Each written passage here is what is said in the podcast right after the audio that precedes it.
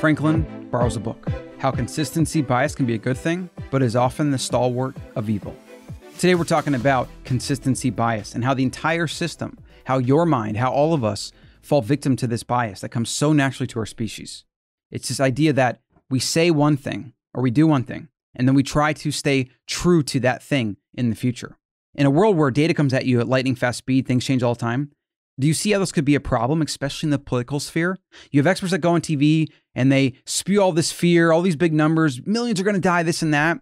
And then the data comes out and it doesn't show that. Do these experts go and say, well, I was wrong or whatever? No. They try to cover their ass.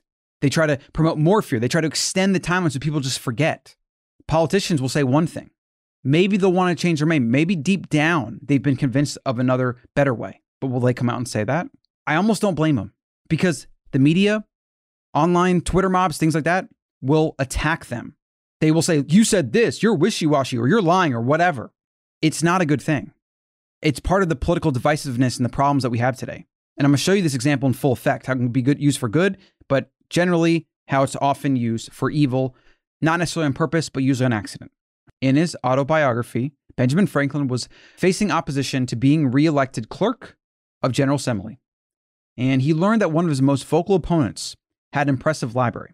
So Franklin wrote this individual a letter asking to borrow a very specific, rare, and valuable book, to which his opponent sent immediately.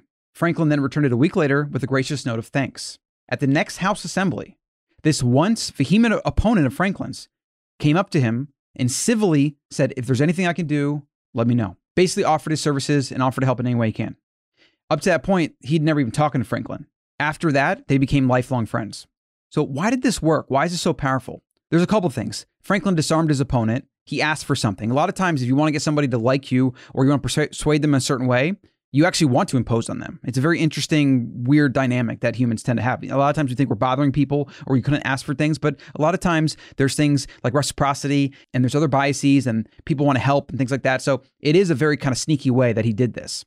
After the fact, though, the thing that this individual probably had no idea had happened, probably just completely rewrote his memory. He convinced himself that, well, if I'm going to lend a book to this guy, he must be a good guy. So from here on out, I have to be his ally. And that's exactly what happened.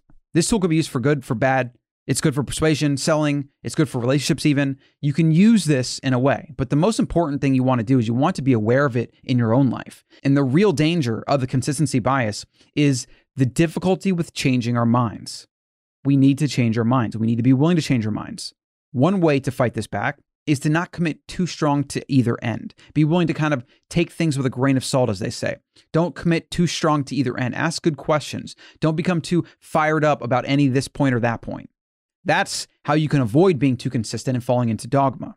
We want to then also continually be asking ourselves, Am I being too dogmatic? Am I just doing this because I said I would do this? Do I really want to do this? Like, we have to continually reevaluate new information that comes in and where we are at in our life because things change. That's a reality. The only thing that is constant is actually change. The only thing in the universe that's constant is flux. And as we look at the political landscape, we see how this is a very dangerous proposition. We have a bunch of humans that go on media and they say and do things, and they have to remain consistent. And that's why we have these very clear lines now and this divisive political landscape. That's not good for anybody. And this is why things don't change because it becomes us versus them, my ideas versus yours, I'm right, you're wrong, and nobody tries to meet in the middle. The middle is where change happens. The middle is where you find progress. But because of things like consistency bias and obviously confirmation bias and a bunch of other failings of the human mind, we end up with more tribalistic, divisive divide. We end up with polarization. And polarization, and the more we polarize, the closer we get to destruction. How do you think wars happen? People get further, further, further on their different ends.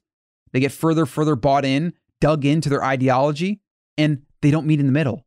And thus, conflict ensues. We can't do that. The only way America's going to get taken over by a foreign enemy is if we crumble from the inside.